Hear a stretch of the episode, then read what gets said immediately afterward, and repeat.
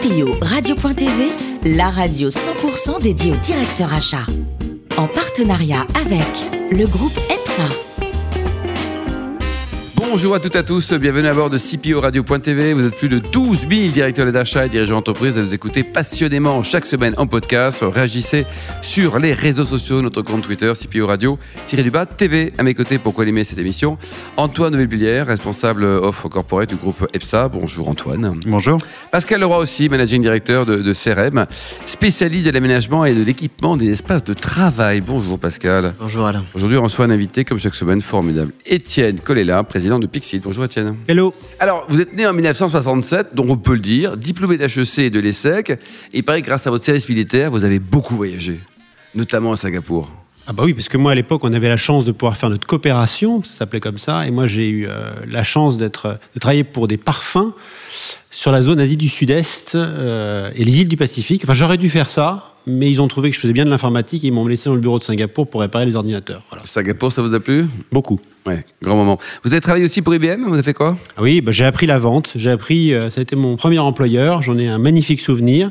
Et j'ai vraiment appris ce qu'était la vente grand compte de, de, de, de projets complexes chez cette très belle entreprise. ouais, C'est une belle école de formation d'ailleurs. La, la vente IBM, c'était. euh, Ah oui, oui, c'était. une- C'est toujours d'ailleurs maintenant. hein. Tout à fait. Alors, vous avez aussi collaboré euh, avec une entreprise Bulle qui appartient maintenant, qui a rejoint d'autres cieux. À l'époque de Jean-Marie Et Thierry Breton, ça a été aussi Étienne Bonaventure. Ah, magnifique. Là, j'ai eu deux managers exceptionnels. euh, Ah, qui Descarpentries, sont- grand monsieur. Voilà. Breton. Et surtout, j'ai eu les deux en même temps. C'est-à-dire qu'à une époque, il y avait Thierry Breton et Jean-Marie Descarpentries. Et imaginez euh, une réunion de management avec ces deux personnages, c'était probablement, euh, je ne le reverrai jamais. Voilà. Vous avez créé votre entreprise en Pixid donc en, en 2004. Vous avez toujours voulu créer une boîte C'était le hasard?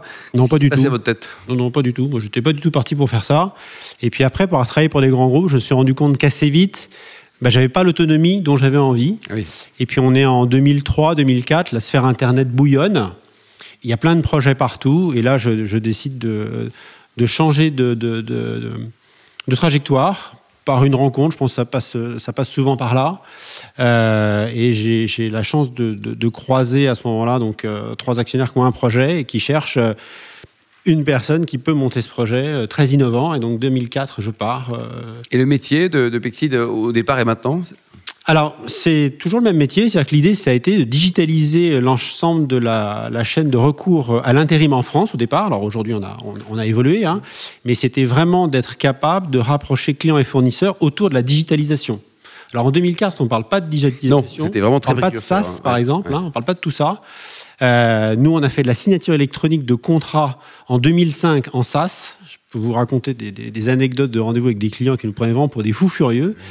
Euh, mais voilà, donc on s'est vraiment lancé là-dedans. Euh, cinq ans difficiles. Euh, la crise de 2009 qui, nous tombe dessus. Le, marché de l'intérim est le premier à tomber, bien sûr, hein, moins 40% d'un trimestre. Mais nous, on a posé les fondations techniques de notre plateforme, déjà en SaaS à l'époque. Hein. C'est pas un mot qu'on utilisait, mais et puis en 2010, bah, finalement, quand la crise est probablement la plus profonde, les gens cherchent des solutions pour continuer à avoir de l'emploi temporaire qui, qui, qui à utiliser. Et d'un coup, les solutions en SaaS comme les nôtres apparaissent comme euh, absolument magnifiques. Aujourd'hui, la, la PME, que c'est autour de combien 30 millions d'euros de chiffre d'affaires aujourd'hui, Ouais, pas loin, ouais, près de 180 personnes. Et vous travaillez en France aussi à l'international ou uniquement franco-français? Non, 30%, 30% maintenant euh, en Europe, avec euh, deux filiales nées de deux acquisitions d'ailleurs, euh, au Royaume-Uni et en Hollande. Dans le capital de l'entreprise, il y a- il y, a qui on trouve... Un fonds maintenant, un fonds français euh, qui nous épaule depuis 4 ans, et c'est grâce à eux qu'on part maintenant euh, à l'international, et euh, le management. Antoine, belle réussite en tout cas. hein. Oui, très belle réussite. Euh, J'ai une question. Vous offrez à vos clients, du coup, si j'ai bien compris, un outil pour mieux gérer leur recours au travail temporaire euh, et pour mieux gérer leurs fournisseurs de travail temporaire. Est-ce que vous envisagez d'étendre votre offre de service à d'autres catégories d'achats Je pense, euh, je sais pas, à la flotte automobile, ou voire au consulting? Non, pas du tout. Enfin, pas la flotte automobile. On veut vraiment rester sur la notion euh, RH, emploi et emploi flexible majoritairement. D'accord. parce que ce sont des formes d'achat très particulières. Euh, en particulier, euh, le, le principe, c'est que normalement, dans un outil de procurement classique, j'ai 10 boîtes de conserve à 1 euro, j'attends une facture de 10 euros. Dans l'intérim, ça marche pas du tout comme ça. Parce que une fois que vous avez des missions, vous devez appliquer à ces missions des lois et des conventions de paye site par site. Donc il y a une complexité qui fait que vous ne rapprochez jamais Je suis pas trop technique, ça va Non, pour l'instant, tout va bien, Bon. on comprend tous. Euh, donc, euh, vous ne rapprochez jamais une commande d'une facture. Donc, vous avez des systèmes qui sont intermédiaires et qui permettent de passer de la commande à la facture.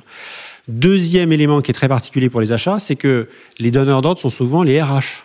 Donc, c'est un processus achat qui est maîtrisé au départ par les opérationnels de site, hein, par exemple, mais aussi beaucoup par les RH. Et donc, c'est une catégorie qui demande une très grande collaboration entre ces deux métiers que sont achat et ressources humaines. Très bien. Vous avez compris, Antoine? J'ai tout, je crois que j'ai compris. Bon, très bien. On va vous inviter sur DRH Radio la prochaine fois. Euh, autre question, euh, au cœur de votre activité, il y a l'innovation. Euh, Est-ce qu'il y a des projets innovants en cours de développement chez vous dont vous pourriez nous parler ou des startups que vous suivez attentivement Alors, oui, oui, absolument. Alors, d'abord, nous, on est, notre première innovation, c'est pour nos clients. Donc, on apporte d'abord des nouvelles fonctionnalités par rapport à notre marché. Euh, en ce moment, notre, principal développement, c'est autour donc, de ce qu'on appelle le sourcing de candidats, c'est-à-dire comment vous trouvez les bons candidats par rapport aux besoins de l'entreprise. Euh, vous avez vu quand même que, en gros, en Europe du Nord, il n'y a plus de chômage aujourd'hui. Et même en France, sur des catégories complexes, Les cadres, par exemple. il y a- mais il y a plein de métiers qui sont en tension. Il y a plein de métiers où les entreprises n'ont pas les collaborateurs dont elles ont besoin. Et à l'inverse, pour les candidats, c'est de trouver les, bons, euh, les bonnes missions, parce que souvent ces missions mènent à des emplois durables hein, ou pérennes. Euh, donc nous, aujourd'hui, on investit beaucoup pour euh, enrichir nos outils de solutions de sourcing. En fait, pour faire quoi? Rapprocher entreprises et candidats, rapprocher l'offre et la demande, avoir donc des candidats qui trouvent plus vite les bonnes missions. D'accord. Antoine Et une dernière question sur la RSE, euh, qui est aujourd'hui un enjeu majeur pour euh, toutes les entreprises, euh, ou qui devrait l'être. Euh, L'empreinte sociale et écologique des entreprises de la tech, elle est moins médiatisée que celle des grands groupes industriels, où c'est plus facile à identifier. Est-ce que malgré cela, il y a des, chez vous des démarches, des engagements, des actions euh, au niveau de la RSE Alors, c'est vrai qu'on n'a pas de processus industriel lourd, typiquement, hein, par rapport à, à- à d'autres secteurs. En revanche, on est des gros consommateurs d'électricité quand même. hein. Donc euh, euh, là, pour le coup, euh, on fait évoluer très très régulièrement les architectures techniques pour avoir des, les matériels les plus petits et les moins consommateurs. Ça, c'est vraiment absolument indispensable. Je pense que le, deux- le deuxième élément, il concerne tous les gens qui nous aident, tous ceux qui participent à la croissance de l'entreprise, pour faire que tous les jours, ils ont envie de continuer à venir avec nous, euh, à grandir, à grandir aussi pour eux, hein, à se développer et à nous aider à continuer notre aventure. Pascal? Aujourd'hui, vous dirigez une société qui a pratiquement 200 collaborateurs, sans comité de direction véritable, si j'ai bien compris. Quel est votre secret Comment est-ce que vous faites?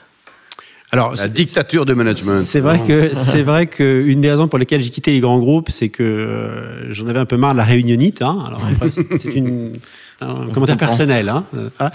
Et donc j'ai souhaité plutôt monter effectivement une culture d'entreprise où, euh, bah, quand on a un problème à traiter, on, on- on se voit à l'endroit où on se voit et on le traite. Voilà. Donc j'arrive peut-être à la limite de mon modèle là, parce que maintenant avec trois filiales, Oui, ça commence à faire beaucoup, commence quand même. un petit peu dur. Mais quand même, je veux surtout pas retomber euh, dans une entreprise où il faut absolument avoir un comité de direction le lundi matin à 8h30, ou alors que cette décision, on peut la prendre à trois euh, entre un café, une visioconf ou, euh, ou un train. Voilà. Parfait. Euh, Aujourd'hui, on, on voit que le, le- enfin, on- dans votre offre, le digital un- arrive en complément de l'offre physique qu'on voit dans différentes agences. Est-ce que vous envisagez à un moment donné de faire évoluer votre modèle, rester dans le digital majoritairement, mais d'ouvrir des agences physiques Alors, en complément de ce que vous faites? en fait, nous, on fait que du digital. C'est-à-dire que nous, on n'est qu'un outil, on n'a aucune agence et on ne met à disposition aucun personnel. C'est-à-dire que nous, on relie clients et fournisseurs et candidats. Donc on est vraiment au cœur de, la révolution de la digitalisation. Et ce qui est assez intéressant, c'est quand on a lancé la société en 2004-2005, on parlait pas comme ça. C'est-à-dire qu'on était un outil de collaboration client-fournisseur. Et aujourd'hui, on se retrouve dans un écosystème euh, de partenaires, Ouais. hein, euh, de- de- de- de- d'in- d'intégration de services au travers de services techniques et autres qui ont énormément évolué. Et euh, on est vraiment au cœur de la di- digitalisation. On fait 100% et on ne fera que 100% de digitalisation. Le métier de patron et d'achat, euh, Étienne, vous en pensez quoi? Ce sont des, des gens bien déjà. Et deuxièmement, donc, comment ça va évoluer tout ça? Bah, moi, je pense que euh, la grande évolution du- du- des, des achats, c'est d'abord la RSE. hein. Oui. Ça, c'est- on voit cette préoccupation qui arrive. Et on a vu une très grande évolution des contrats euh, là-dessus. Nous, on voit un élément qui est très important, c'est les données personnelles. Oui. Et donc ça, c'est un élément, euh, les contrats qu'on faisait en 2005, il y avait une petite clause CNIL Aujourd'hui, les clauses liées au RGPD et autres sont extrêmement contraignantes. Hein. À titre personnel, je pense que c'est une très bonne chose. Euh, donc ça, c'est un élément qui, qui- qui est extrêmement prégnant dans notre métier. Ensuite, je pense que le deuxième euh, phénomène clé, c'est que la digitalisation perturbe tous les écosystèmes. Et je pense qu'on voit plus une direction déjà ça qui n'est pas extrêmement sensible au sujet, qui mène euh, des, des projets innovants euh, dans leur domaine. Étienne, le plus beau métier du monde, c'est entrepreneur ou développeur de jeux vidéo? Ah, c'est celui que j'ai pas pu faire. Hmm. Voilà, mais je peux y jouer. Et côté voyage, vous nous conseillez la Namibie par exemple? Oui, la Namibie qui est un très très beau souvenir euh, en, en- en pleine nature, en pleine liberté surtout. À quelle époque c'était de l'année? Euh, C'était en août. En août. Ouais, il donc, faisait bon, il n'y a pas trop il de. faisait bon, il faisait plutôt assez chaud, mais surtout on passe du désert à la mer, on se retrouve dans des safaris, on monte des dunes magnifiques. Ouais, grand moment quoi. Grand moment. Et là dans l'avion, vous avez lu quoi? Dernier livre lu? Alors le dernier Pas acheté, lu vraiment. hein. Alors, ce- non, non, celui dans lequel je suis toujours, c'est un livre qui s'appelle Le livre des coïncidences Ah oui. d'un monsieur dont j'espère que je vais pas complètement euh, massacrer le nom, qui s'appelle le docteur euh, Deepak Chopra, je crois. Oui, Voilà. répétez. hein, que je-. Deepak Chopra. Et c'est passionnant parce qu'en gros, l'idée, c'est de dire il n'y a pas de coïncidence. D'accord.